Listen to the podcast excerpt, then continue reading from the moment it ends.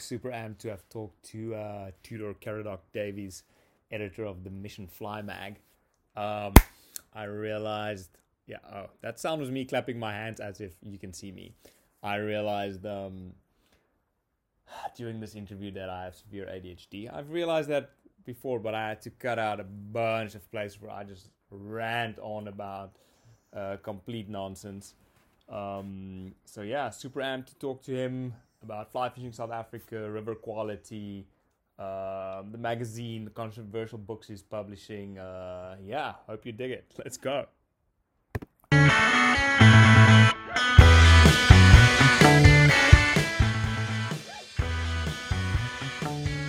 Tudor, welcome to Let's Hope the Weather Holds, man. Thanks for having me. Looking forward to chatting to you. So, um, what I realized last night was that I got the time difference wrong, um, and that it's actually five thirty in the morning here now, and not seven thirty in the morning. So oh, yes, dude. so I'm. That's also why I'm like Levi uh, Dirkak because I realized had your coffee because I'm I have to get up at five five a.m. and not get up at uh, seven a.m. and like yeah. yeah. So, anyways, thanks for seeing me. It's six thirty there in South Africa. Um, so you're the editor of. Wait, now I'm gonna tell a little story first. So you already said right. you could interview me. I never fly fished in South Africa. I moved here two years ago because um, everybody just always invited me to Dullstroom, right? That was fly fishing in South Africa for me. Then I, then I moved. Uh, Tudor is indicating that they're mad. Uh, then I moved to New Zealand, and I'm like, I, I told myself if I can fish in rivers, I'll fly fish.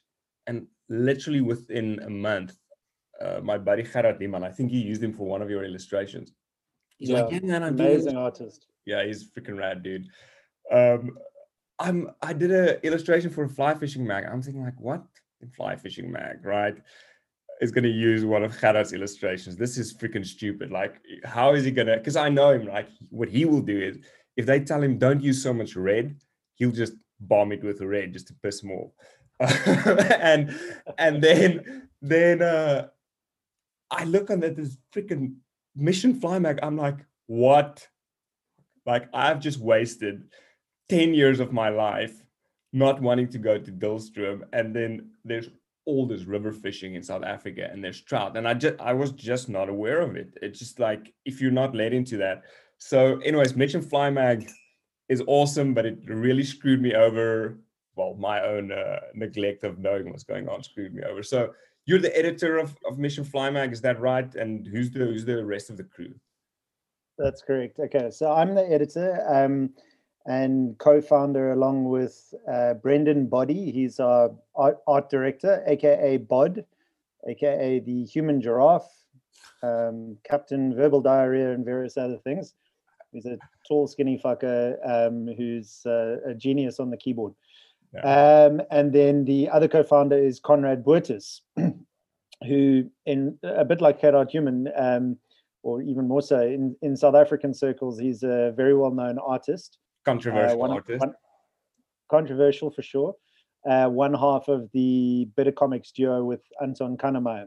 And so we started the mag in uh, 2016. Well, like we released our Jan Feb 2017 issue at the in December 2016, uh, and we did it all the, everything wrong. We um, we created we created the we, because you know you've got me the editorial guy you've got the, the the design guy and then the art guy and we had no business guy we had no accounting kind of brain we had no we didn't even have a website set up all we did was we created this magazine because we wanted to do something cool then we took it just you know like on our computers we went on a roadshow and uh, basically sold it to uh, various advertisers in south africa and just put the first one out over that Christmas wow. uh, festive season period.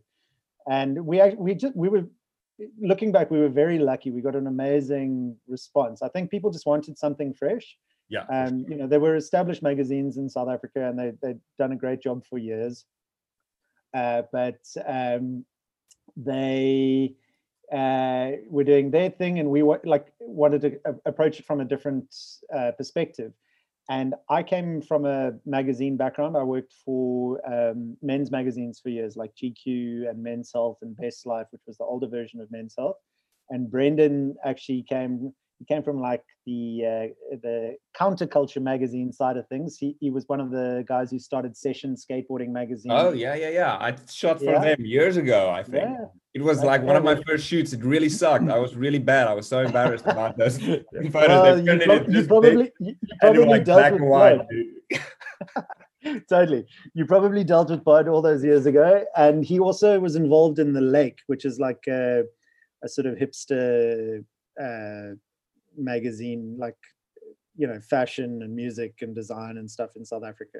Yeah. Um and yeah we we we got it started and then we retrofitted a business around it. And we are now uh like in early next week we're going to print with our 24th issue. So yeah, we've cool. lasted we've um not just lasted we've we've grown. I mean you know we've got bigger and better and uh, we've got better at, at like yeah. running the, business side of things.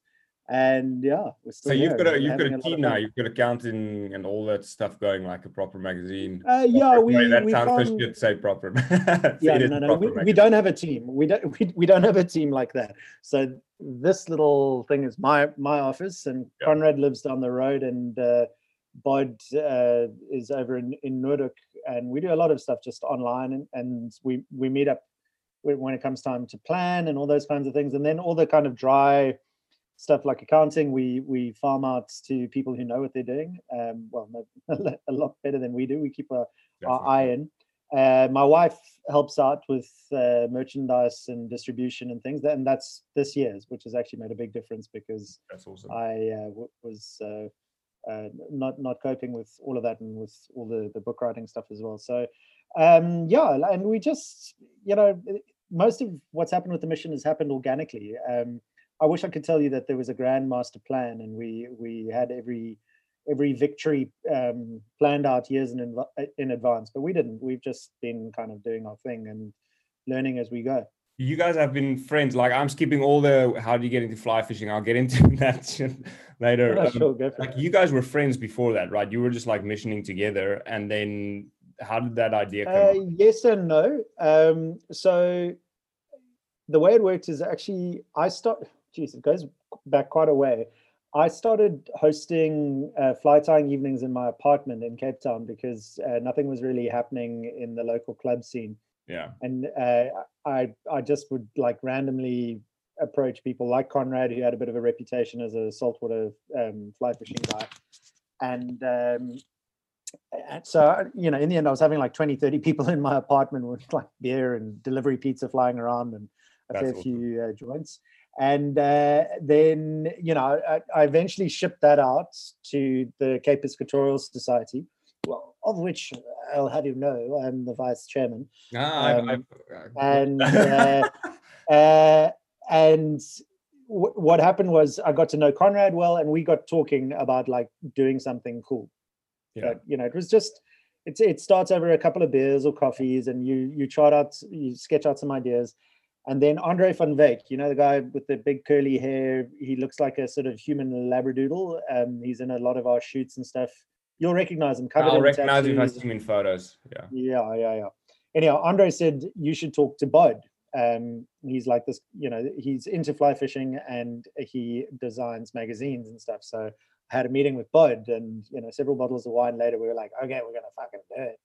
And uh, then then uh, the three of us met, and we just got cracking, and we put it together. So, yeah, um, I, if you'd asked me several years ago, did I ever think I'd be running a fly fishing magazine? It wasn't on my radar. Yeah. Um, I'd never actually even written for fly fishing titles before because I was just like making a living out of writing on everything else. Yeah. And fly fishing, I was always like, uh, I don't know if I'm going to ever bother to pitch to someone, but it was always something that I did and was close to my heart. So yeah, we, did it. But we, the other thing as well is that, uh, sorry, I'm rambling a little bit here. No, no, no. We, go, go. we wanted to take a different approach. Yeah. Um, so a lot of not not all of them, but a lot of magazines use the how to approach, and yeah. I come from a service journalism background, if you like. If you think about a, a magazine like Men's Health, it's yeah. got all those listicles and bullet yeah, points yeah, and like, how to freaking exactly uh, like five ways to find the G spot, fifteen ways to. That is pretty much every every every um, magazine. exactly there's i mean I, I could uh, we won't go into depth on this but i could in terms of like they've got a science for the cover with the hot spots in the top left and bottom left top right and they got a touch on sex muscles and and food and wealth and you know da da da da so anyhow i came from that, that background yeah. and i didn't want to do that because i could see even fly fishing magazines kind of covered that almost used that same approach like yeah, how to tie a fly and then they maybe less well. I can say that you maybe can't say it but not as well as as the men's magazines would cover it. For sure. So the point was like i was like what is it what really appeals about fly fishing for me is is the stories. Like just and, and i'm not just talking about stories of, of I went there, I caught a big fish, and I'm a hero. Like, because yeah, yeah. let's be honest, too, too much success is boring. Um, yeah, and a large part of what w- we do or our approach is is actually celebrating the failure. I mean, like, yeah. if, if you haven't fucked up in fly fishing, if you haven't had shit days, then you're a liar. I'm sorry. Like, like Dude, it doesn't I work. like, like I've been over, having only shit days. I've had like and you live four in days Zealand, in the so. past two years where I can just go like those days dude, we were on the Waiha River. Did you have you fished in New Zealand? No, uh, I went to New Zealand when I was really young, but uh, I, have got to go back. I've actually got family there. The only person in the world with my weird name, Tudor Caradoc Davies, is my uncle who lives down in Dunedin. What is that? Is that English or Irish? What is where is Welsh? Welsh. Okay, there you go. Well, if you come I'll show you around in the North Island. He'll show you around in the South Island. I'll I'll take you up on that. Let's do it. Dude, we were on the Waiha River um, last weekend actually. So Waiha River is um, the, the, the article I did for you guys with was with mm. Neil was, and we went back there and the average fish is like tiny there, like it's like a okay. Tenkara type vibe, right?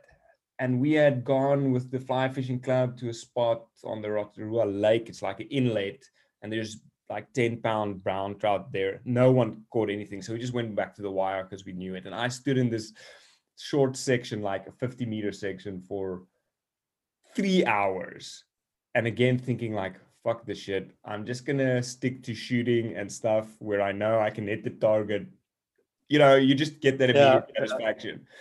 And then I I I got a strike, but when I when I struck, dude, I pulled this little fish up above my head. It was like yeah, yeah. tiny. but we've all done that, you know, where you like you strike too hard, it's a small fish, it goes flying over your head. I mean, well, I think we've all done that. Anyhow, how hard is it to get advertisers? You mentioned you go overseas. Is that how you saw, or you did your first stuff in South Africa and then you, yeah, then you got you go to the states or or where mm. for later? Like, how? Just I just want to know about that yeah it's a, it's uh, been quite a process. So you know we got the uh, most of the local shops and kind of outfitters um, i think they were quite impressed by what we put together with the first few issues. So if they weren't on board from issue one they were by you know issue two or three. Yeah. Um, because the thing is we we that's really what we do know how to do. We know how to put together magazines. We've got it got the experience. Um, we're not newbies on that front. And then with conrad's art we were also able to do something that was completely different to anything you'd ever seen before. Just tone it down um, like by by ninety nine percent. Yeah, we, we had to remove to a few cocks. Yeah, you can't have that many cocks in a mag. Um, and then, you know, after about a year, or was it two years? Yeah, no, no, like a year and a half. Um, I think it was Keith Rose-Innes um, of Alphonse Fishing Co. who said, if you want to take this to the next level, you've got to go to ICAST um, in in the US, which is the huge fishing show. So for the first two years, it was in Orlando, Florida. First two years for me. I mean, it had been going for for a while. And part of ICAST is IFTD. The um, I stand to be corrected. Someone who listens to your show is probably going to say, "No, dickhead, you got it wrong." But I think it's the International Federation of Tackle Dealers, which is I've got one follower, so no one. doesn't matter. um, it's the internet. So anyhow, that, that's the fly fishing wing of ICAST, and it's huge. Okay. You know, you're at the convention center in Orlando, which is absolutely massive. Yeah. And just the fly fishing section is like the size of I don't know two rugby stadiums. It's just really, or maybe that's a slight spice. No, one rugby stadium at least. It's just yeah.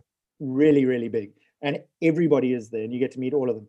And last year, um, IFTD split from ICAST, which it had done in the past. It was a separate thing, and it moved to Colorado so that it could be closer to the Western US and all those shops and outfitters, so that the two seasons came together. So it was in uh, was it September or October last year, okay. and um, I went to that as well. And yeah, like the process of of getting advertisers. I mean, you know, often it just takes uh, one person in the marketing department who actually reads the magazine and engages with you and goes like you know what? This is actually quality and i do like what you're doing. Um, what i have found is um, you know the the american brands are incredibly enthusiastic when you meet them. Yeah. they're they, they very, they have a lot of nice things to say about us and then it kind of just dies off after the show a little bit. Um, you know, you really got to work it and keep that momentum going.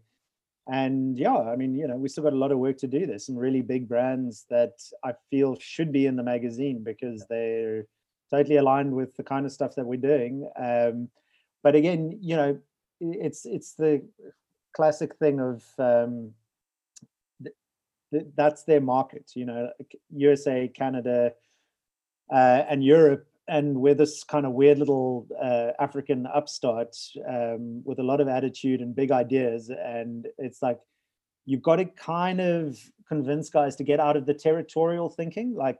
Yeah. You know, don't, don't tie us to how many boots or rods or whatever that you sell in South Africa. Yeah. Because actually, what we're doing is shining a light on African destinations and species, even though we also go elsewhere in the world, but like we've got quite an African focus.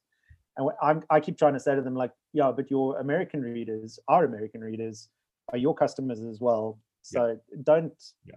Yeah. pigeonhole us as being there. Anyhow, I understand. So yeah, the advertising thing is uh, is a process. So so now that I'm on that, um, I was sitting with a with a buddy of mine, um, and we were talking about uh, Meat Eater. I don't know if you've watched uh, Meat Eater. Mm, mm, mm. Steve um, Rinella. Yeah, yeah, and it's uh, I'm fairly um, uh, I'm a big fan. Let me put it that way. I just I just dig the show, and and he's really good at at narrative, and it makes huge difference. And we all I asked him like, why the hell do we really like this and not the other stuff? And he said he's sick of seeing like a bunch of fat white Americans sitting in a hide shooting a leopard that was baited. Um, you know, and that's that's all the hunting shows that there is. And there's there's even New mm. Zealand there's there's fishing shows, and I just go like, you know, fly fishing. It, I can watch like 15 minutes and then I go because I feel like, yeah, yeah, it's New Zealand. I must get amped, and then I just put it off. Yeah. Like, on. So so why? And I know you, I you might tread on toes now, whatever. But like, why is there a certain formula within hunting, fishing? Because you fall somehow into that category, and, and fly fishing, which is supposed to be really cool in my eyes, you know, and and it just doesn't work. Um, it just the formula is the same. You can't pitch anything new to them. I've tried a bunch of new stuff and no one wants it. They just want what like and and, and was that your goal to like just move away from that? Yeah, I think in whatever fields or industry in the world that you you play in, um, originality gets rewarded or gets noticed. You know, um, I mean, I think of a guy like Rolf Nylinder, um, you know, the Swedish uh, fly fishing filmmaker. Do you know yeah, his work? Yeah, I think I've seen some. Um, yeah, his, his stuff's incredible, and and you know, I think I think he's had some brands get on board with him over the years, but like he just does his own thing. He's just like, yeah, yeah. In, he, I, I mean, I I get like if if maybe there's a nice uh, social safety net in in Sweden that where you know it's it's not much of a, a, a hack to pay the bills, but yeah. Uh, so I understand that it you know like if you if you're just trying to uh, pay the bills, your your imperative is different. But um, I think if you can, if you if you're making something that you want to make, yeah, uh, and you keep doing it, like you know, like if the first, second, third, right up to the tenth, twentieth, if you're not getting any attention from brands, maybe it's just not a fit for brands. But yeah, yeah if you're yeah. making it to the highest quality, to the best of your ability, you will develop fans and you will get a following. And basically, the brands want to go where the following is, and that's kind of part of why you know we have our own approach. We just do whatever the hell we want to do. Um, but it's also why we make our magazine free. We're like, fuck it, you know, there shouldn't be barriers to entry on this thing. Yeah, yeah, And what we want to do is create something that's so cool that the brands want a piece of it. It's it, it's essentially building a band, um, a stage, and saying to the brands, "You're the bands, come play. Like we can do cool things. Just Yeah. throw some money at us, and we'll go and make a great mission. That's Not that hard." Yeah, yeah. Well, if you've got the right creatives on board, I reckon, which you guys do. Um, okay, I'm gonna jump way back. And how did you start fly fishing? How did you did you start fishing before that, and then got into fly fishing? Like, how did that happen? Uh, yeah, I I suppose I always fished as a kid, like you know, um, general whatever uh, rock and surf, but not to any great level of skill or ability. I had buddies who were really good, and I'd tag along and you know catch galjoen on red baits or whatever else. Um, but my dad was always into fly fishing, and he took me. I think I was like eleven or twelve years old, and like you, I was a, a, a ginger kid. It's now gone a bit white or grey, and um, so I had I had a very uh, short short fuse or temper. So I remember standing in the Holsloot River with this fly rod and like just a mess, like a tangle of tippets and and you know woolly woolly worms somewhere down there. And I was just going like, oh, you know, like raging at the world as as only ginger kids can. And the the magic moment happened while I was trying to undo this knot. My fly was just sort of drifting in the in the little rapid there, and some dumbass rainbow trout took the fly. And so you know, like I had this very awkward rod meets spaghetti eagle's nest or whatever cobweb and then a, a, fish on the end but i managed to get it and unhook it and set it free and i was like okay, Okay. um, you know this is it. Uh, so uh, then you know i spent years as a teenager fishing for bass and bluegill uh, in the dams at betty's bay which unfortunately are not as good as they used to be these days because somebody put carp in there. I, I like carp in certain situations but not when they stuff up other fishing. Um and yeah like in my 20s i was way too focused on just getting hammered um, and getting laid as a student yeah, there you go. and then Out in my late yeah, yeah yeah. and then in my mid 30s totally um i kind of in my in my mid 30s i got back into it i kind of had a, a reawakening if you like Yeah. um and yeah and that's kind of when i started holding uh, you know hosting those evenings Yeah. in my apartment and everything else and that's and here we are today look at us now yes sitting here i can't even believe it so what if you if you get in a car now and you drive Yeah. to your nearest fishable fly fishing water i'm not talking ocean because obviously like where where are you going and what what is there to catch because it's not necessarily um no it's not necessarily child although i mean the most recent fishing i did was i was on the cape streams on the Molenaars river um last was it friday or thursday? Um which was beautiful. Water's like a little bit high but you know lots of fish on on dry fly and they're fat and healthy and de- decent size for the cape streams. By new zealand standards i'm sure they'd be shrimps Dep- dep- depends what Um, depends what streams you're going to but yeah yeah some of the rivers here have monsters but sorry yeah continue so so would that be cool. how how far drive is that from you uh, it's like 45 minutes oh that's Um, close man Yeah, yeah, no, no, it's convenient. And then if you're doing um, salts, you know, you're probably going to look at the Breede River, um, either the Infanta or Witsand sides for uh, spotted grunter, cob, learfish. Um, you, there are some closer spots to Cape Town where you, you can go for those, but they're not as productive as the Breede Yeah. on a good day. Um, then, you know, there are a couple of spots, uh, rivers with smallmouth uh, bass. Uh, deeper into the Cederberg Mountains, you get Clanwilliam yellowfish, which I've been trying to tick those off for a while and I keep failing. I've, I've, hooked into big ones and got broken off, but I, I haven't Oh. ticked one yet. And then further north, I mean, this is not like a day trip, uh, but if you um, want to do the Orange River, it's like, you know, a, a, day's drive and you're there. And then it's incredible fishing. A lot of people go oh, there. I'd love to do it, man. I'd love to do it. It's worth it. Now, do you come back to SA quite often? Well, I was there in November um, and we were supposed to come in June because my wife hasn't been back uh, since we came here. But now COVID obviously messed everything everything up. So I don't know when we'll be able to fly, man. I um maybe well, probably never because New Zealand seems to be the one country that sort of has dodged the whole thing. So yeah. you guys are going to be like we we don't have residency yet. So if we in February-ish we'll get it. So if we leave now, we can't come back. You sign a document to say goodbye. Um, and we actually know a couple of people who did it who just said they can't take it. Can't, yeah, and it's they're like wow very close to getting residency. Like you really make a decision about your future. You say, I write this off completely. Um, I, I want to ask about some of your covers. Uh, yeah, sure. The first cover is it Conrad Botes holding the car? Yeah, that's Conrad. And, and then okay, yeah. I, I want to hear the the story. And then was someone drunk and then just said a carp will eat a freaking cigarette? Because then you tell that whole story because okay. Uh, okay. I think that will get like everybody who listens will just go and go and go to the website just yeah. to see because that was super. That was amazing. so, in the 24 covers that we've done, I think there are maybe four that have a fish somewhere on the cover in total.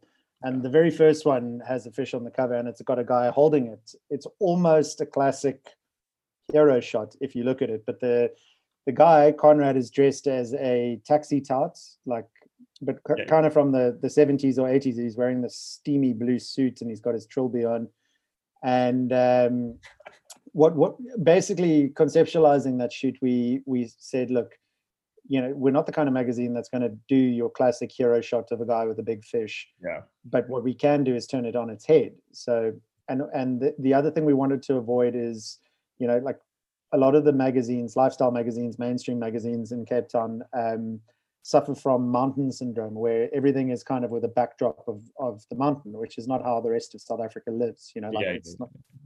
So we were like, let's. We were the mountain was right there, but we were like, let's just turn it so we've got the, mountain was actually right there, like the yeah, mountain, like, not a mountain, they, the fucking mountain. Well, there's only one yeah. mountain, and it's Table Mountain. If you're a Cape Townian, you talk about the mountain, man. So um, yeah, w- basically, we wanted to do like there. There are a few places in Cape Town where, um, actually across South Africa, where there's some incredible fish, like in inner city areas, yeah. if you know where to look and what to get to, to where, where to go. But the problem is they're often guarded and this this shoot happened at the castle, which is the old Cape Dutch, um, not Cape Dutch, Dutch East India Company castle that's been there since 18, no, 17 Voetzack with, or was it 16 Voetzack with the, um, uh, with, you know, Van Riebeeck and Co, Simon van der Stel and all of that lot. And in the moat of that castle are some very big carp. Um, but like they're like albino zombie carp that are probably 300 years old. Yeah, yeah. And we were like, totally. And and it's polluted you know like there's um the grand parade is right there and Adderley Street and you know lots of buses and taxis and people throwing their cuck on the ground and and stompies. So yeah. conrad said, so for the english listeners a stompy is a cigarette butt. Yes sorry a cigarette butt. So conrad said look i'm i'm going to tie a cigarette butt fly because not only will they probably eat a cigarette, but uh, you know they're probably. It, always reminds me of that Simpsons episode where the you know there's like the three-eyed fish. That's the vibe of this place. Yeah, yeah. Um, yeah. But the other thing is is I'm sure a lot of people throw bread to them as well. So like the stompy fly, the cigarette butt fly, could also pass as a as a piece of bread. Anyhow, we we roped in the guys from Flybrew who, who are pretty good with uh, a camera, uh, like with filming and we we had like a, a, whole thing set up. We had a um, a guy called uh, Oliver Kruger, who's a very good uh, photographer. He also shot that one of the grunter on the rubbish heap. Yeah, yeah, yeah. Um, that's amazing. That's amazing yeah. shot. yeah, and uh, we actually got the whole thing done in about 15 minutes, which is really fast for a cover shoot. Because really fast to get a fish on, also. well, that's the thing. Conrad was almost we, we weren't filming when he just had his first cast. He just like flicked it out. This thing comes up, smashes it, and he's like, I'm on. And if you look at the outtakes, they're they're in that magazine and there's some others floating around on our website. You've got Bod, who's like whatever, six foot six or seven or something. He's ridiculously long. He's being, I'm holding onto his legs. He's head down into the moat with a net because there's this huge drop to try and get it. Conrad's in his weird suit pulling pulling back on the rod, and then the SANDF, the the, the army, starts closing down on us. these guys are running out of the castle, so we get shot on from a dizzy height, but we still manage to get our photo quickly, and then we get chased off there and out.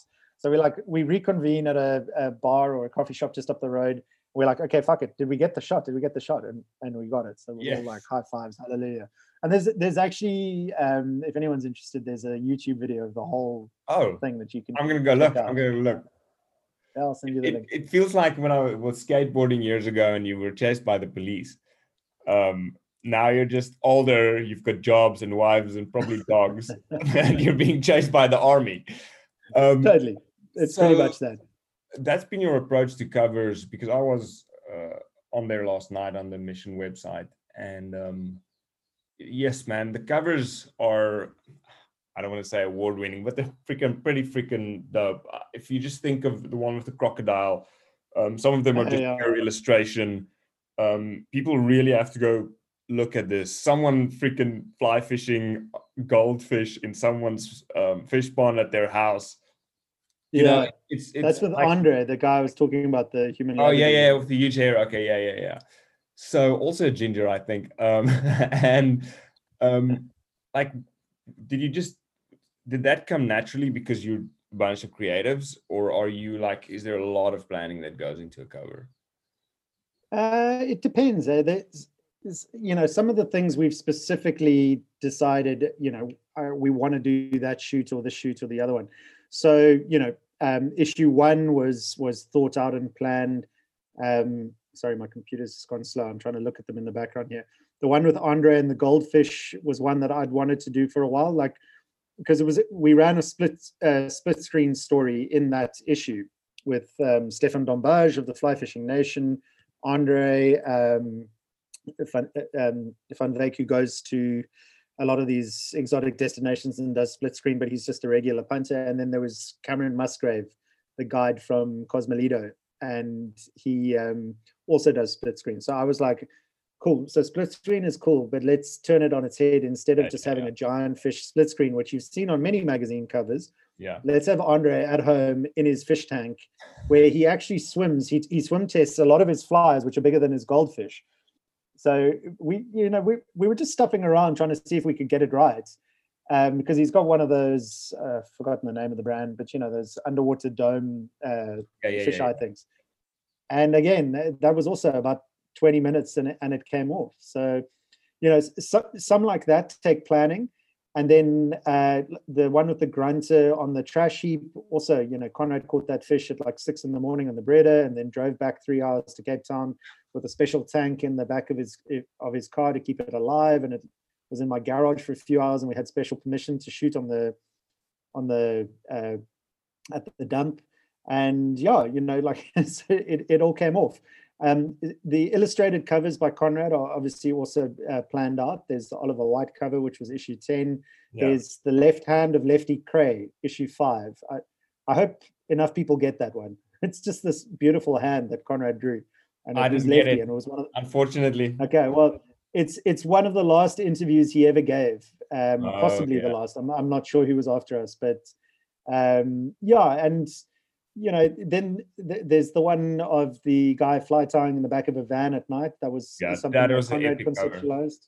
Your second yeah, cool. cover with uh, I don't know what that rise was is freaking epic. Also, it's that's it's, actually yes, man. Yeah, that's actually um, snowfall. It's not a right. It's not a hatch. It oh. looks like a hatch. Oh yeah, yeah, yeah. I actually uh, realized that. I um, went back and then I read. I'm like, oh shit, yeah, yeah, that's snowfall. It looks like a rise if you yeah. as you look at it the first time. Yeah, and then you get someone in a dirndl uh, petting a cow with a fly fishing rod in her hand in the in the current issue. Yes, that's um, um, Gibson. Uh, God, I've lost. Um, what am I doing? What's her name? Marina Gibson. Sorry, I, I was going to say Melinda Gibson. It's not. It's Marina Gibson, who's a quite a quite a, a big uh, fly fishing personality out of the UK.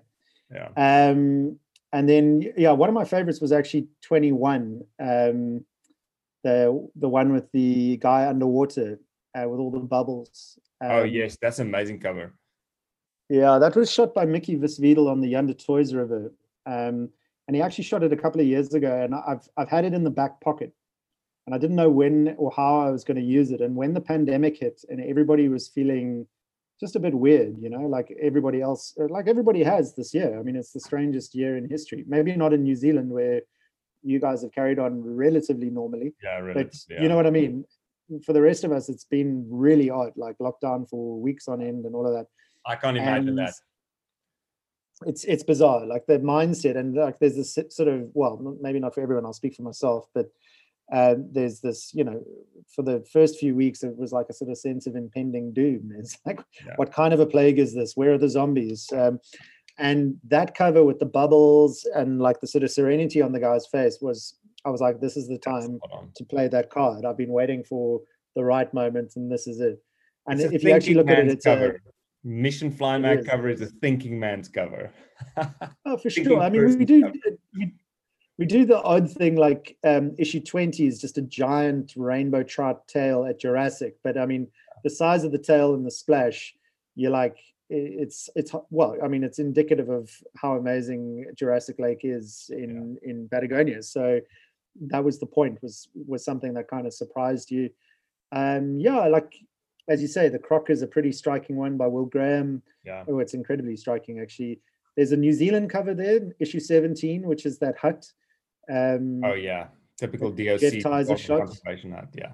Yeah, you got to look quite closely as well when you, you know, to see the the wading socks and the net hanging outside. It, otherwise, it looks like it could be, you know, um, Little Red Riding Hood's cabin in the looks woods like a cool place to be in anyway. So you know, if you don't, if you miss it, it, it looks like a like a mission to go on in any case.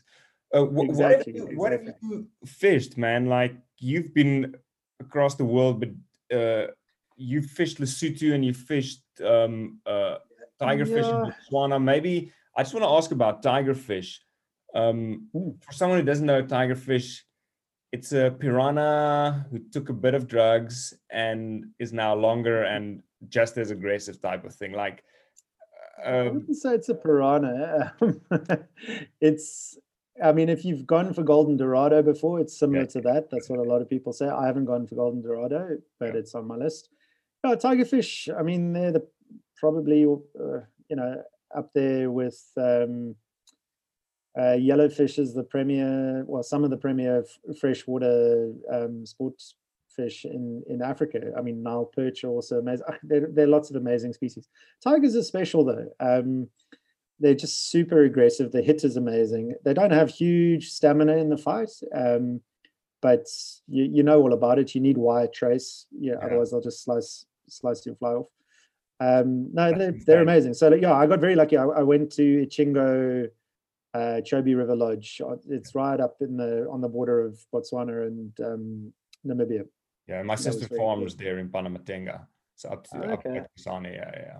But, well, when you get back, you got to go up there now that you're into fly fishing and you know Yeah, yeah, hit that. Um, and so, so how does it work with um, a tigerfish? You're putting a monster streamer on. I saw on um, Dogs of War. If anyone hasn't seen Dogs of War of, or tiger fly fishing in in the Okavango Delta, if I'm not mistaken, uh, have a look at it. They're sharpening hooks. They're sitting there like sharpening the hooks. Yeah. Like, what is your what is your tackle like? Your setup look like for tiger?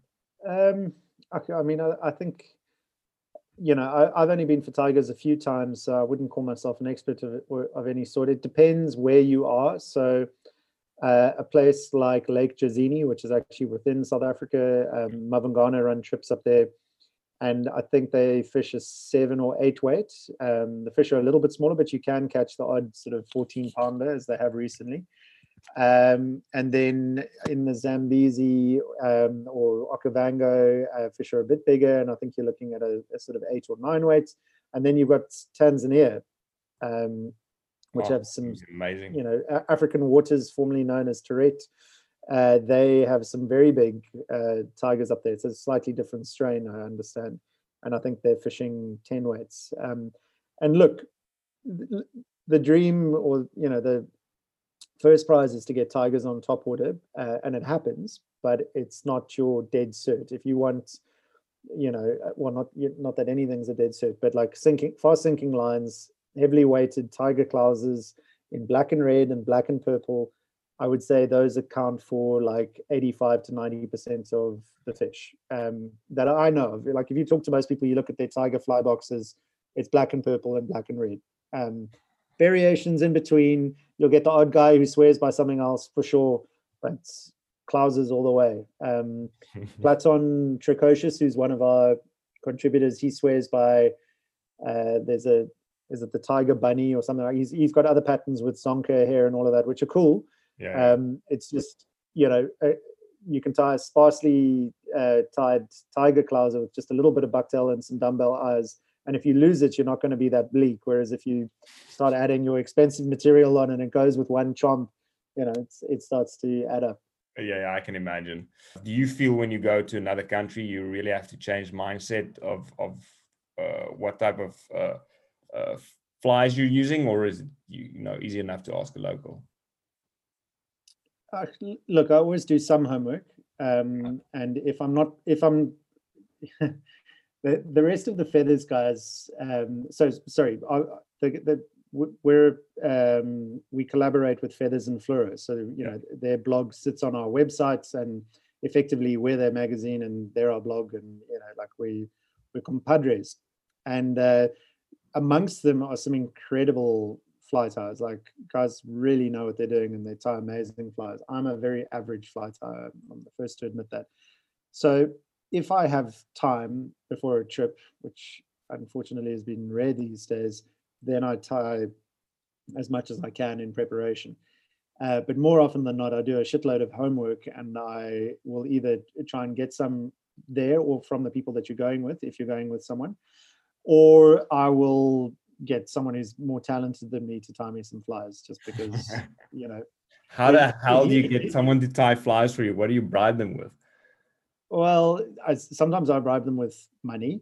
You know, that, that, that, that, thing.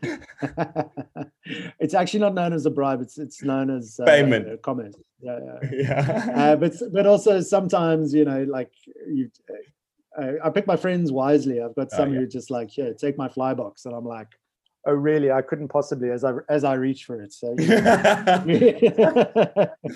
it just depends who you mates with but Yeah. no i mean i really should uh, try and spend more time at the vice Yeah. Um, we we went on a on a horse trek in Lesotho, um, and I believe you.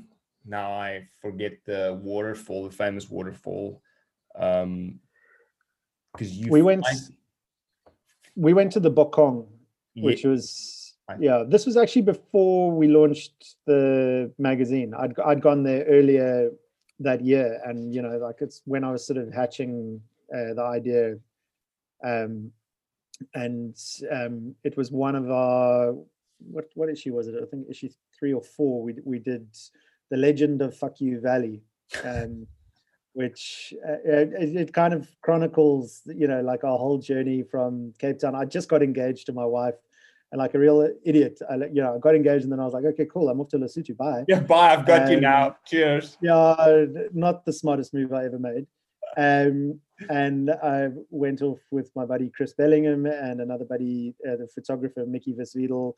and yeah anyhow just uh, it was just a, a hoot and within it is a story within a story there's the the battle between ed Truter, who's one of the african waters he's like a scout. He finds um, great um, fisheries all over africa. And then lionel song who's in dogs of war he's the he's ed's best friend. And they're kind of polar opposites and it's about them fighting all the way up the bokong basically shouting at each other fuck you no fuck you you know so. And they're and they're different approach to to catching fish, like completely different. Yeah their approach to walking on the river their approach to like what color bag you can or can't wear like ed's a very like meticulous kind of detail driven guy and i think lionel's more uh, I, I feel like I'm more like Lionel. I'm kind of like big picture and whatever, you know, like just have a good time. Um, but it, that mirrored our story. Um, Chris Bellingham is a details-driven guy, my my friend, and I'm more like kind of you know, clapping along. So yeah, but Lesotho was amazing, and the Bokong is a special river. It's got brown trout, rainbow trout, both to decent size. Um, the rainbows are in uh, Katse Dam, which supplies Johannesburg with half its water, and then there are the smallmouth yellows, which run up the river. And those things, you know, if you've never caught a yellowfish, I, th- I think it's quite difficult for people to grasp how amazing those fish are because they kind of just look like skinny carp. You know, yeah. like they've got that weird mouth and the, the rubbery lips. And when you catch them, they are just so strong. Like they make trout seem like weaklings, you know. Um, well, which uh, some people think is is what trout are. Yeah, yeah, um, yeah. A lot of those. But yeah, I I actually challenge any uh, fly angler all over the world. Like, just add it to your list. You'll be so surprised at how amazing these things are. Hmm. Well worth it. Um, um, what what's how big are those rivers there? Because what I've seen, it's really small streams.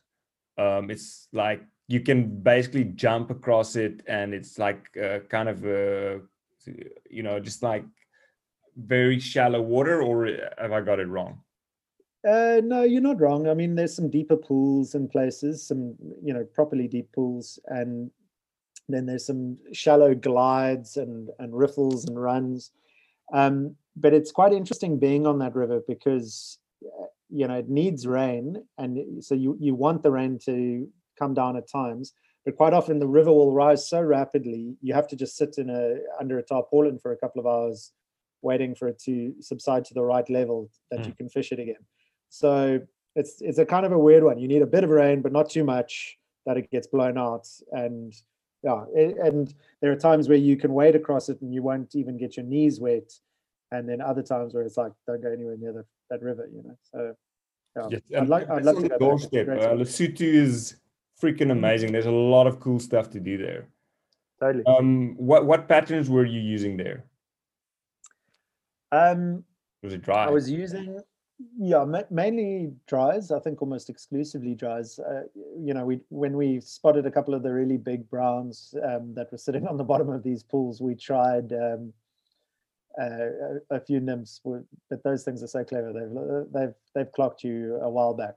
Um, I actually caught a nice brown up there on a, a sort of fluffy CDC uh, fly that I picked up in France a few years earlier. So that was really satisfying. One of the most satisfying fish of of uh, my life. And um, for the most part, we used um, the bull beta, which is an Ed Truter pattern. It's a basically that means bull biter, testicle nibbler, if you like. Yeah, there you it's, go. That's uh, it's, yeah. it's an ant pattern um, and it's got like white CDC, red thread, um, black flow, foam. It's got like all these triggers that Ed kind of worked on over there. Oh, peacock herl as well for a bit of iridescence. Uh, it's a kind of weird looking fly, but it's deadly. It really works well. Um, and then other than that, I mean, you know, you can throw a rab up there, you throw big hoppers. Um, the yellowfish come up for it all. But like any fishery, they do get, start to get a bit smarter, and I think the guides there are constantly um, having to figure out new ways to to catch them. And and what how big a mission is it to get there? Because when we were went for the like uh, across the mountains for three days there, you really you pretty much drive on the craziest mountain passes. How's the access getting there? Is it really difficult and then you walk in? Look, it's it's not that difficult. I mean, you know, okay, so we were driving from Cape Town, so you basically drive across the country, um, and then you overnight in Ficksburg. Yeah, yeah. Um, and the weird thing is, if you look at Google Maps from Ficksburg to where the Bokong River is, it looks like really close. Because yeah. you've just got to hop over the Lesotho border, and it looks like it's right there. Yeah. And it is right there, but there are huge mountain passes in between, so it takes six hours just to cover what looks like I don't know. As the crow flies, it looks like it's about 100 k's. It's like yeah, yeah, yeah. looks odd. I obviously stand to be corrected on the actual distance. Um, and yeah, my my brakes as well. I mean, you know, it's a, they're good tarred roads, but um, I was driving a relatively new car at the time, and my brakes were I could smell them. Yeah, yeah, yeah, No. yeah, yeah. Um, but the last section to the camp, um, it's it's a few k's uh, on a dirt road, and it's not that gnarly. It's if you've got decent clearance, you're fine. Yeah. And what we did is we had a couple of nights in the Makhangoa community camp, which is nice and comfortable. You know, like rondavels, and the guides all know how to cook, and it's it's really great. And the fishing around the camp is great. Yeah. But we wanted to do the the the donkey trick. So for yeah. I think it was four nights or five five nights, we went up the valley to right up to uh, what they call Mordor, um, which is the kind of dark, gloomy, cloudy Hobbit Shire right up at the top. And it's it's a kind of I mean you, you can read the story in the in issue four, but it's a it, it's a weird sensation being up there. You really feel like you are. I mean, maybe this is a real kind of uh, colonial viewpoint of, of the world, but you you kind of round a corner and you're like, I wonder if anyone's ever been here. And then you see a like a, a herds boy like shouting at his buddy across the way, and then there's a village over there, and you're like, oh Yeah, fuck, yeah, shut yeah. you know, just shut up. Of course people are here. And they're like so you have these moments of like, oh, okay. But it does feel it, you know what it, it, it reminded me of not that i've been to them but i've just seen photos of the faroe islands like north of scotland between like scotland and is it denmark I don't know. or Norway or something like that. But like these kind of really green, luscious islands in the Yeah. middle of nowhere with extreme weather, and that's what that those mountainous sections of of uh, Lesotho feel like. You really do feel like you're kind of in a floating island of mountain, and it's just wet and rainy, and they're big fish taking dry flies. So what's not to like? That's amazing. I I know that trip there. Like I've I've traveled a fair bit and stuff, but the trip uh, on ponies there was one of the like, if- if not the best trip of my life. It was just in those mountains, and it's mountains you can't describe to someone. If you look on the map of Lesotho, it looks like someone put a blanket down, which is South Africa, and then someone like someone, if you're looking from the top, it was God or whoever, I don't know, just started pulling on these this this map, and there's Yeah. all these folds, and then around it there's nothing, but there's just this crazy weird hills, mountains, folds up and down. You in the Lesotho, you either going up or you're going down. There's no Yeah. in between. It's it's it's really insane.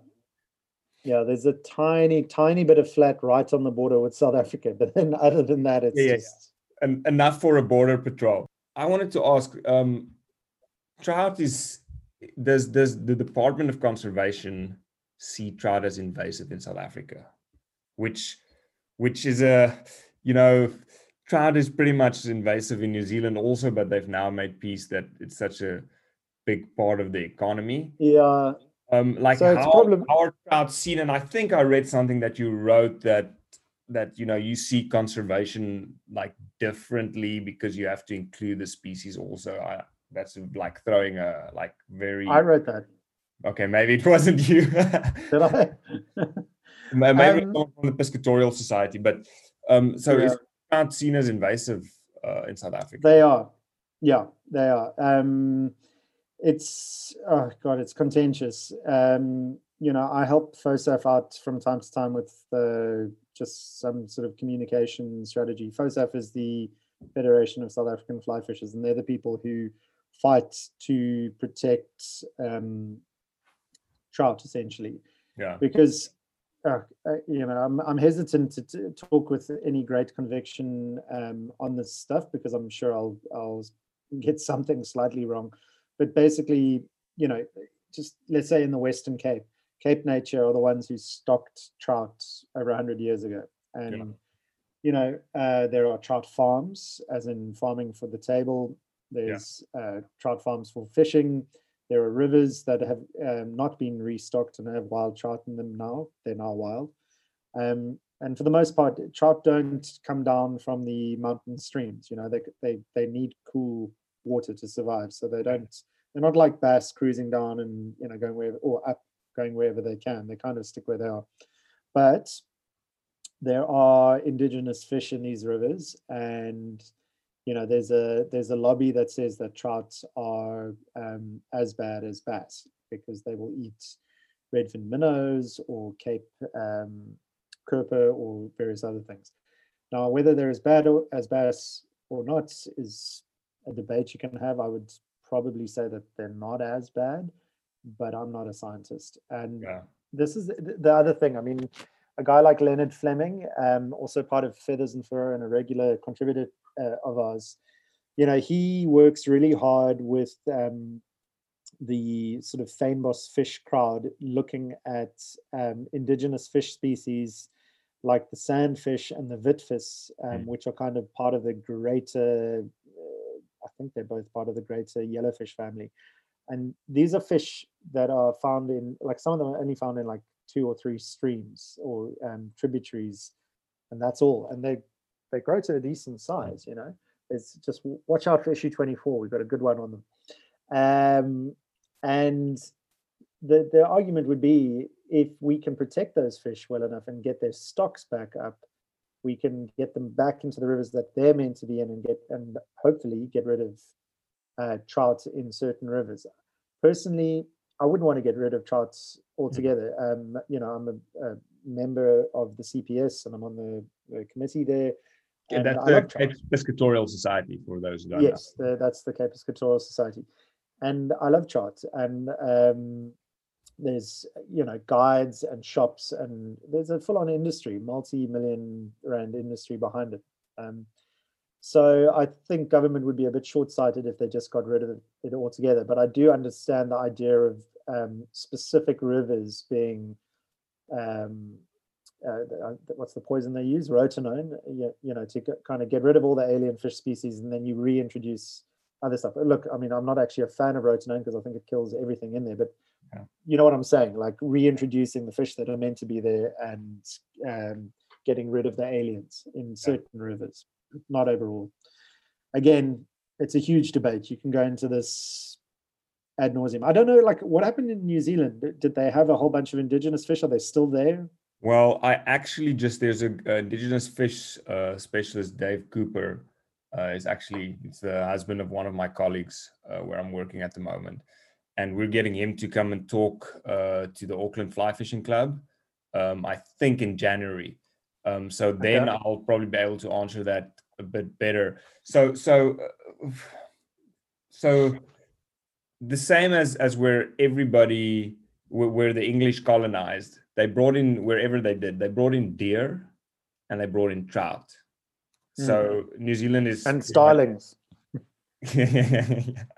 so so and then some people have an issue with it years after and some people don't so there's a big drive here to get rid of some a lot of the deer and tahr goat that was also brought in and they get um We've got tahr on the mountain. yes you do uh, i forgot about that uh, no one's shooting them here. It's a massive industry. Like a guide will ask you six thousand dollars to go on a on a tahr uh, hunt. So there's a huge industry. But now you've got the the Department of Conservation um, Mm. saying like, no, they've got to go. So they're using 1080 that they're airdropping. Um, it's basically just like carrot pellets um, with 1080, and they're eating it and they're like dying over three days and it's super contentious because people feel the same way that they feel about trout. Like we go out and hunt. It's been here for as long as we can remember. They're surviving, but also they're eating some of the native species. But depends who you ask, of course.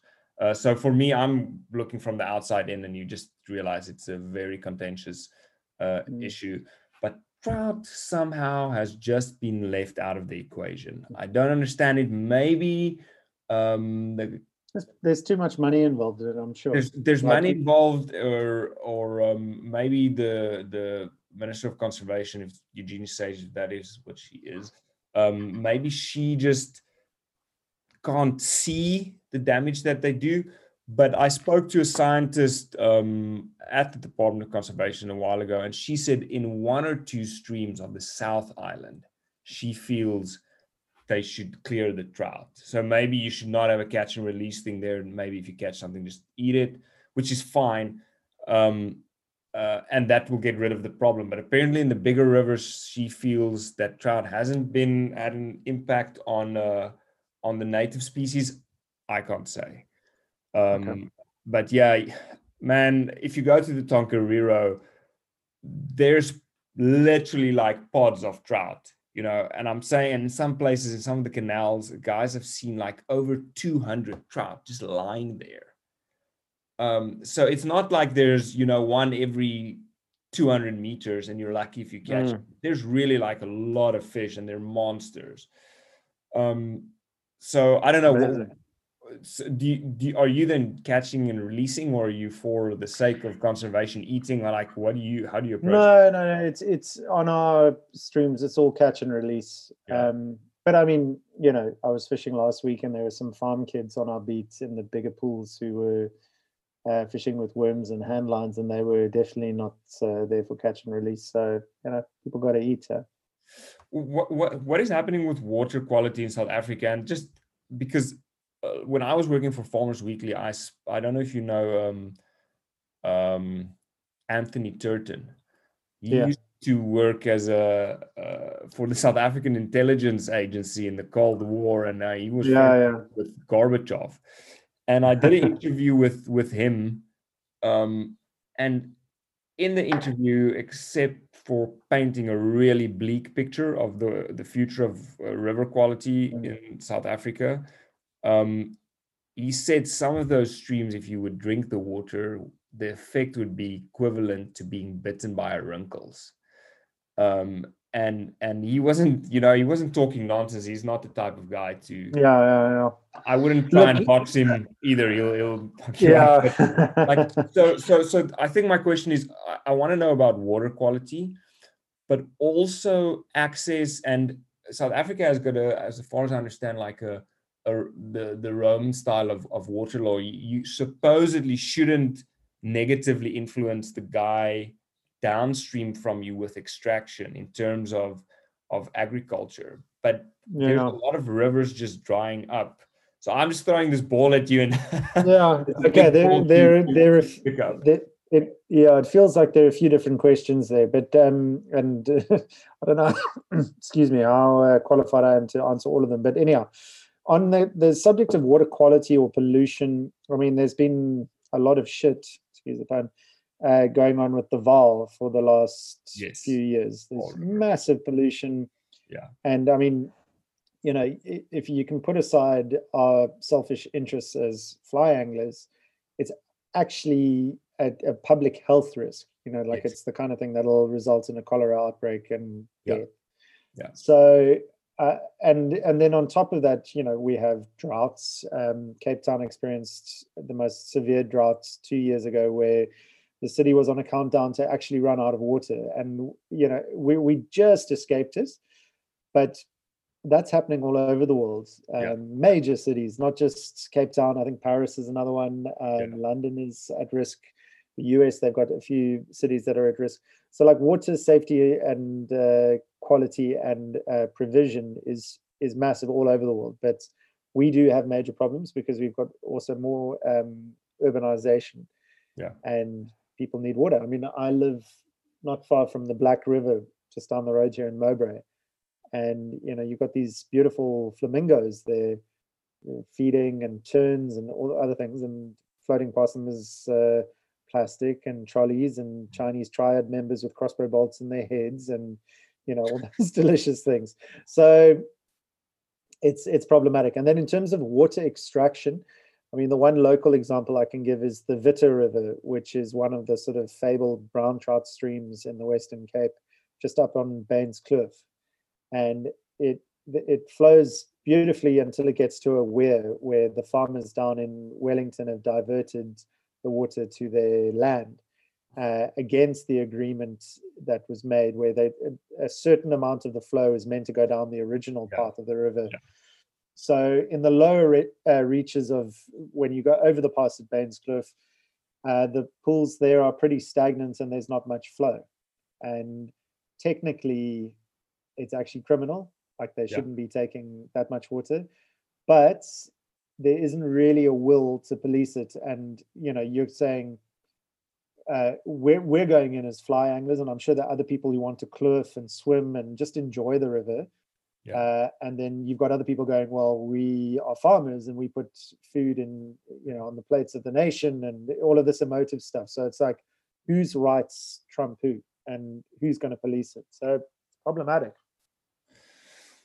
I think some someone should just get some dynamite and just uh, blasted It's open. been so just- it's been done before. People Oh, have really? diverted. Yeah, yeah, people have diverted the weir, and I think, and I I must put in a complete disclaimer here. I do not know who that was, uh, and uh, and the farmers, but you know, they're local, so they just come back and they just put it the way they want it. So, what do you do?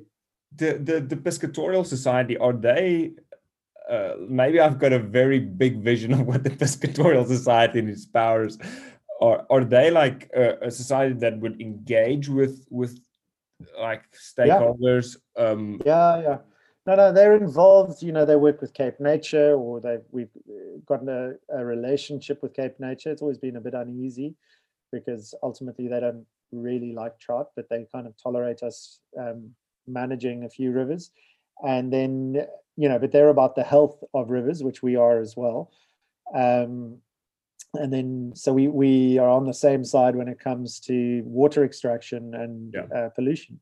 And we do river cleanups we we cut out um you know we, there's a bunch of australian bushes and like port jackson and hakea and all of that kind of cuck that we we we hack out and try and get out of the river system because it doesn't help and uh, do you think there's are those rivers in in in real real real danger of just drying up completely? Because I know with the sandfish, um, like you said, there's certain sections that they're in. If those rivers go, that fish is Yeah. gone.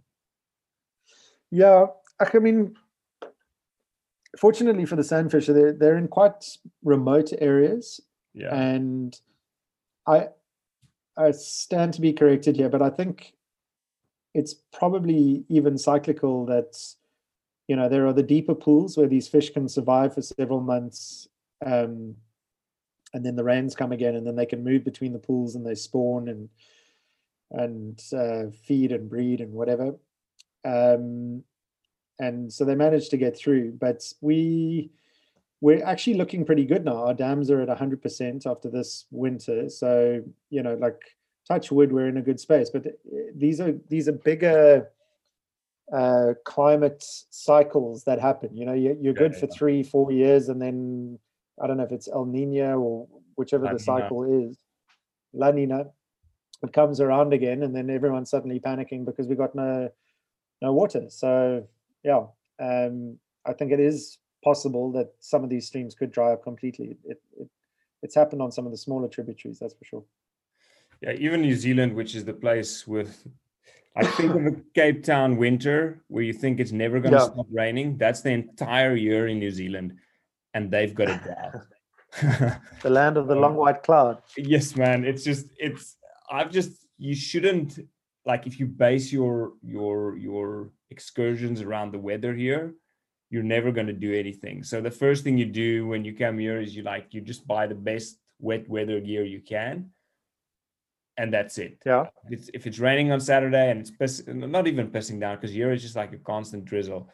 Um, you go out and you fish because don't think tomorrow is going to be any better or you know next Saturday. Uh, it's just the kind of mindset that you that you have to uh, get used to. You uh, did a, a quite a controversial book a while ago. Uh, depends from whose view seat on, on Conrad Botes, right? Um, oh yes. and the then erotic drawings of Conrad Botes. yeah oh man you know when i think of some of some of his stuff i just have to chuckle and uh it's weird like even talking about it because you know as an afrikaans boy in south africa you get raised like very uh Yeah, well yeah. i wasn't raised religiously but you you grow up in that uh Yeah. you know you get what i'm saying you school is Yeah, like that's that. fair. like i'm sweating here sitting just talking about some of that stuff and Yeah. him and Anton Kannemeyer, I'm thinking of the okay, I can't even say it. Like I feel so guilty just talking about what stuff make makes me chuckle. Um, so so w- what was the book? Uh, was it just uh, uh, drawings? yeah it's like i don't know 20 30 years of his uh I, mean the joke was it was called the erotic drawings of conrad Botes, um, and there's nothing erotic about them they are um uh, you know like like any of his work and anton's work and the stuff that they do on Bitterkomix it's a comment on society on um the stuff we do the stuff we think the stuff we say um, and hypocrisy, um, pornography, violence, uh, misogyny, like all of those things. The whole point is it's kind of designed to make you a little bit uncomfortable and to have difficult conversations. It's not for everyone. Like it's you know it's, it's not necessarily a it's something everyone rough. is going to enjoy, but but it should it should challenge you. That's the thing. And it's I mean it's you know we're working on the uh, we're, we're about to put out the the new Bitterkomix. Yeah. Um. You know uh, so the, the mission falls under Soti Press. That's my my publishing house, uh, which publishes Bitterkomix and the uh, erotic drawings of Conrad Botes, etc. So yeah, um, and it's always interesting working with those guys. And then when you you printed it, you apparently uh, had to draw, pull some of the the images, and then when some of the yeah, we had a pulled, you had yeah, big argument. it was it was one of those ones where we went to a few different printers to get quotes, and we were you know upfront. We were like, "Here's the content. You you guys need to you know, are you cool with it?" And it was funny. A lot of them were like, oh, of course, you know, we used to print Hustler or Loslyf or Penthouse or whatever. We've got no issue with this stuff. And then a week or two later, they, they'd actually run it past management and management had an issue. But the guys that we did go with said, absolutely no problem. We're going to do it. They took, um, you know, our 50% deposit and then sort of several weeks into the process when it was too late to change to someone else, they were like, oh, you know, uh, this, this, uh, drawing on page 77 that's problematic. And we're like well that's we don't care about your opinion. It's kind of like you know you're telling me that every um, book that goes through a printer that they read every word and they agree with every word that's printed? Because it was so far into the process we we said okay fine you know we'll take it out. And conrad replaced it with another image. And then a week later they had a problem with a different image as well and then we were just like no fuck it okay we'll get lawyers and if it's going to go this way, it's going to go this way. And eventually they backed down. Uh, but they said, you know, there was going to be a riot and a strike at the at the print shop, and it was going to be, you know, this whole thing. The unions were going to get involved, and we just said, look, you guys said you had no problem with the content, and here we are, and you've wasted our time, and you've taken our money, and we've got a very good good lawyer who's going to go pro bono for us. So, like, yeah, yeah, no yeah. one's going to win out of this. I lose as a publisher you lose as a printer, and the only people who win are the artists who will get extra um, exposure. So eventually, yeah, yeah. sanity prevailed, and they went ahead. And then you just finished the book on Al Qaeda. Who, who was that by? Yeah, so um, I just wrote a book with a guy called Steve McGown, um, a South African guy who was uh, abducted by Al Qaeda in uh, Mali, in Timbuktu. Um, he was actually riding his motorbike from London back to South Africa and he got taken. And for the better part of six years, he was a prisoner in the middle of the Sahara Desert. Um, so it's a hell of a story. Um, and that's coming out now in, uh, yeah, it should be out in the second week of November. Um, quite a thing. The guy, you know, converted to Islam, changed his name, and did a whole bunch of things to survive. That's insane, man. How, how do you choose? How this this has got nothing to do with fly fishing, but how do you choose who you take on at at Soti Press? And well, that wasn't through Soti Press. That was with the Daily Maverick, you know, the okay, investigative yeah, yeah, yeah, okay, journalism bunch. So yeah, I mean, I work as a freelance writer, um, and people approach me with um, interesting book ideas or whatever. So um, I choose on based on things that are interesting and also because I have bills to pay like anybody else. Um, At this moment, then, I'm choosing mostly what's paying the bills. Exactly, exactly. um, and yeah, with Soti Press at the moment, it's uh, Conrad and Anton and Bitterkomix. Yeah. But um, when we've got space to to breathe, we will be looking at um, at a, at a couple of different things as well. We haven't decided what yet though. So we'll see. We might even do a couple of books based off the mission, like some of the. Um, we were thinking of like a sort of recipe book.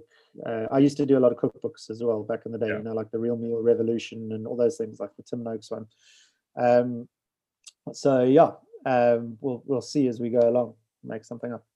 And then for the mission fly mag, do you guys have anything that's you're just trying to like chug along and just get it like keep it going because obviously it's difficult with with with you know our advertisers saying like cheers guys. We're we're out because covid or not really?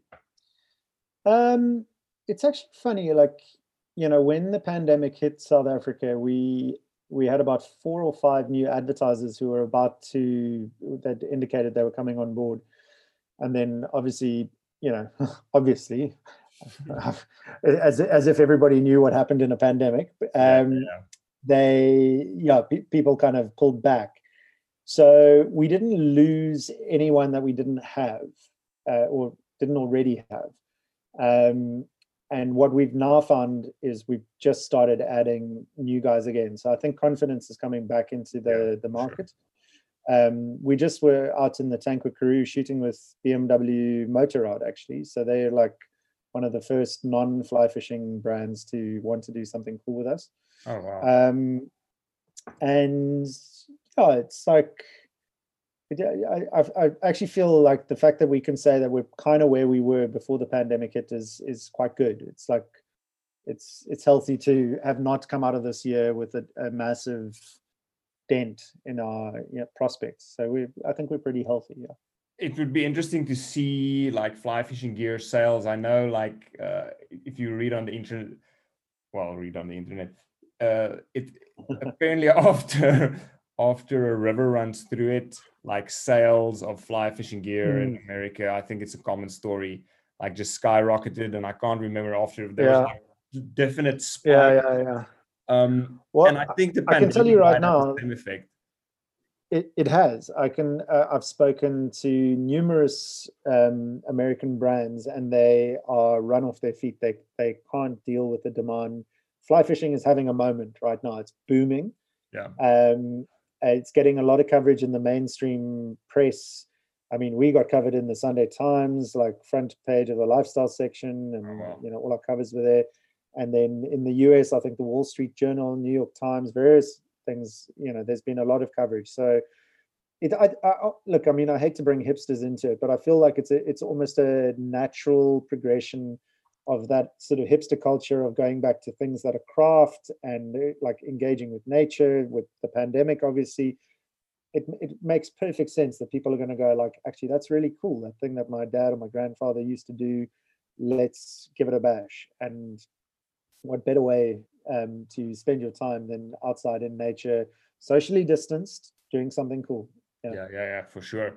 Um, I know there's a not I know I've I've written for them a couple of times. Um, there's a like a hipster hunter magazine in New Zealand, Hunter's Journal. Um, and they're also just a startup. I think there's issue four or five is coming out. Oh, um, and it's uh, run by Cam Henderson, and he's just he does these crazy videos of guys duck shooting and it's like metal playing and guys farting and it's you know um and it you you need guys that are just away from the the norm and just bringing something yeah. creative into it. Um but then then one of my last questions is momentum. Like how do you yeah. keep up momentum? Because it's easy when everybody's amped and like how do you just keep it chugging along? Because you know there must be a time where you think shit you know now it's become it's become work. No, it, it does become work but i think if you can retain a sort of uh, you know if you can retain what got you into it in the first place the yeah. the playfulness like if with the mission we're always having fun. I mean half the time i was you know I was, even just writing the captions for the photos i'm like it's like one of my favorite things. And we also put gremlins through um, little easter eggs throughout the magazine. If you look closely there's there's shit throughout like where you can you can see that we don't take ourselves too seriously we're there to have a jaw sure. and um, the moments that we're not having fun with it then like then we shouldn't be doing it and there's no point i think a chore I think Neil, uh, the article I wrote for you, I think he was pissed off with me after the article. was he? yes, because I just I painted him as a really grumpy old bastard, and yeah, man, but he told me I, to fuck off was... a couple of times, and he was like, he told me to no, like I mean, when we were fishing, he's like, "What the fuck are you doing?" And he's just basically his guiding his guiding method is shouting at people and telling yeah. them where to cast. And I went to him like, I'm going to publish the story it's you know, and he's like, I've got no problem with it, and I've seen him three times at at the club since, and Yeah. the doesn't wanna talk is to you. not like he's not talking about it. Um, so Uh, well, so- I, I I thought I thought it was done, you know, with affection. Like you're saying, he's a grumpy old guy. yeah, it was done like- with affection. it's like respect. You've reached that level where you don't need to, um, you know, uh, whisper sweet nothings in your ear for no reason. He's just like, no, there, you fucking idiot, cross there. I loved it, and that that photo that we chose as the opener was my favorite. That kind of just like, you know, dude. And he he's really so funny, and he's you know because I'm like you say, you're the big picture fisherman. You know, you just kind of this guy in fucking full camo hiding behind a bush, like casting to this fish. And what I appreciate was like he's just moving through this water. He's just walking and there's sand churning, and then he stops, and you're like, okay, we probably need an hour for the fish to calm down now. He's like, cast there, Yeah. boom it. And then you get a strike, and you're like, what? So yeah, no nonsense. uh, it made me realize that sometimes I I don't need to be because I've often felt that when I'm fly fishing I'm stressed because you know it's like if you don't have this fly at this depth at this you're never gonna catch anything. And yeah, it- you can overthink it way too much. yeah, and then uh, the other day when we we went to this like I said to you like went to uh, this this where the this um, lake goes into a canal and you know you read up i read up so much before we went and no one no one in the entire club caught a fish.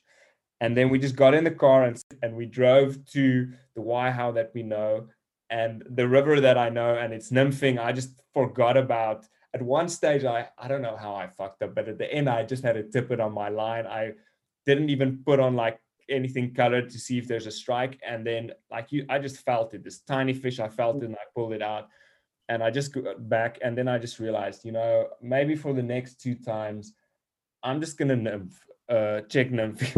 like Alex Waller, uh, who I interviewed for the first thing, he's like yeah, yeah. said he's gonna have a T-shirt that says "I can't fly fish," so I started check nymphing.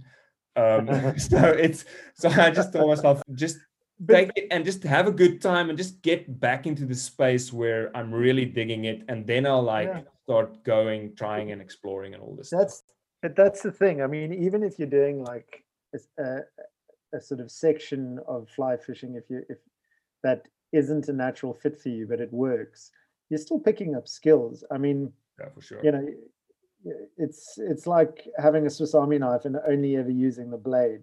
It's you know, why not get all the skills, even if you prefer using the blade the most time, most of the time. I mean, if you talk to most people, they're like, yeah, of course I love dry fly fishing. It's visual, it's entertaining, it's exciting, all of those things.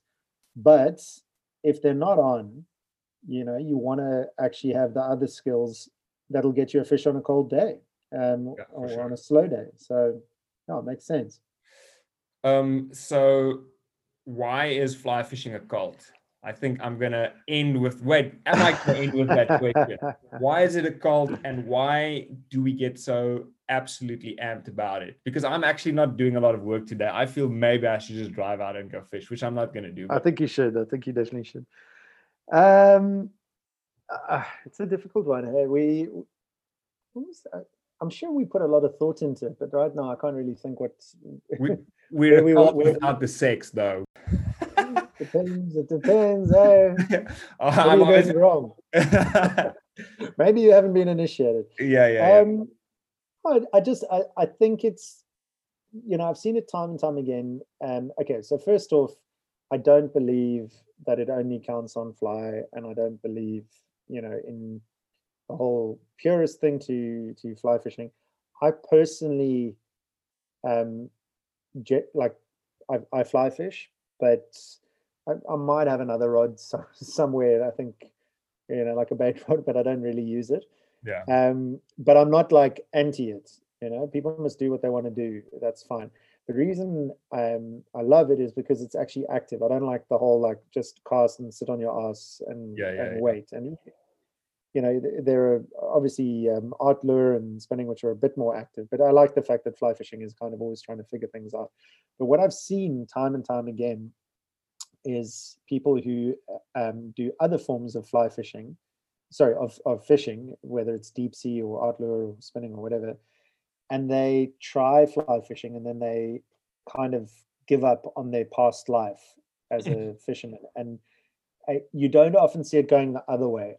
And that was the kind of cult thing was that it's like when people get it when they experience it and they get like me as a 12 year old kid on a river with a tangle you caught a fish and you and you got your your first taste of it and you know it's the reason we're having this conversation now there's something about it that just keeps you coming back for more. And as you say you can sit and you can talk shit about it and you can you can take it to the nerdiest level you like or you can keep it surface level and you can still be obsessed with it. You know you don't have to um, become an expert on every aspect of it and tie every fly and understand the entomology but you can if you want to it's it's the and and it, it goes uh, i suppose like religion there are subsects and uh, offshoots and uh, splits in the church that go off in every di- direction and that's fine. You know we're all entitled to to to go for what we want to. I'm personally i, I feel like i'm more into the greek gods. I like I, am omnivorous so i call on to zeus and to uh, poseidon and uh, everyone else whatever gets gets fish on it's it's interesting because um uh yeah man i've just spent so much time i've got a buddy who we're about to go out hunting also and the, uh, the wives are sick of it because we just talk um, uh, hunting. Um, but if people don't get it, you kind of want to convert them also because uh, my buddy Gerard Emanu, you know, uh, mm. like we did uh, kung fu together for years, and then we rock climbed together for years, and uh, then I started doing Brazilian jiu jitsu, which is also kind of a bit of a cult. And I was like, dude, you don't understand, man. You need to do this shit and uh, I stopped now. I broke my ribs like so many times in the past year, um, and he started Brazilian Jiu Jitsu a while ago, and now he's like obsessed. It's like he's obsessed. But the next thing I need to get him into is fly fishing because he like kind of gets it. Like, yeah, it's kind of cool, but uh, and I'm like, if he just I think he'll love it and gets a fish on, yeah. it's gonna be over. I think he should go with Conrad. Um, he'll he'll love it. Yeah, yeah, yeah. Conrad would be the right type of guy for him to go out with because if he goes with like a traditional guy, also it's it's it's not. No, no, no. He needs to go go with Conrad. They need to talk about art and they need to catch some fish. That'll yeah. Um. Just what's what's your next mission? What have you got planned? Um. Fishing. Um. Well, there are a couple of things in November. I was either going to get to the Orange River or I might go up the Garden Route with a buddy and I don't even know if I'll turn it into a story. I actually just need to spend like some consecutive days on the water with my phone switched off and uh, you know no work. So that's part of the plan. I also might hit the Breede um, in the next couple of weeks just for a few days. but no okay. major trips on the horizon. Where can people find you guys? It's missionflymag.com yeah it's the missionflymag.com um, and it's the mission fly mag on instagram and i think it's exactly the same on facebook. And yeah. Oh, i didn't even know you were on facebook. I didn't, I didn't know we're facebook. on facebook we're on youtube we're everywhere but uh, yeah. Uh, do do like us follow us and remember all our stuff is free. Our, our digital magazine is is free access. Um, I think these days all we ask you for is an email address so you can keep in touch. Yeah. Um, and if you're in South Africa, the print mag is actually free as well. Um, while stocks last, we we supply all the um, airport lounges, the fly fishing shops, the clubs, and a couple of sort of outfitters and lodges and things like that. A couple of coffee shops and barbers. Um, and then when those stocks run out, you then can buy it from our um, website. Like back just cover the. Yeah, yeah, and we, you know, we charge enough to cover um, shipping anywhere in South Africa. But we do ship overseas. We've also got merch and other things that we we ship overseas. So yeah, yeah, yeah. So, sure. but I think the big thing is, uh, if I'm in South Africa, I need to hit you up uh, because I'll give you like months notice because I want to go fly fish in some of those mountain streams. Uh, yeah, for sure. Maybe Cederberg. area, that would Yeah. be Yeah, amazing. we'll make it happen. And if you guys are here, or if any you have any friends coming here, man, uh, in terms of of, of North Island, uh, Yeah, I can I, I want to. to be a guide in terms of the traditional guide, but I'll be a, a direction country finder. guide. Yeah, yeah, Yeah, I'd know. love to.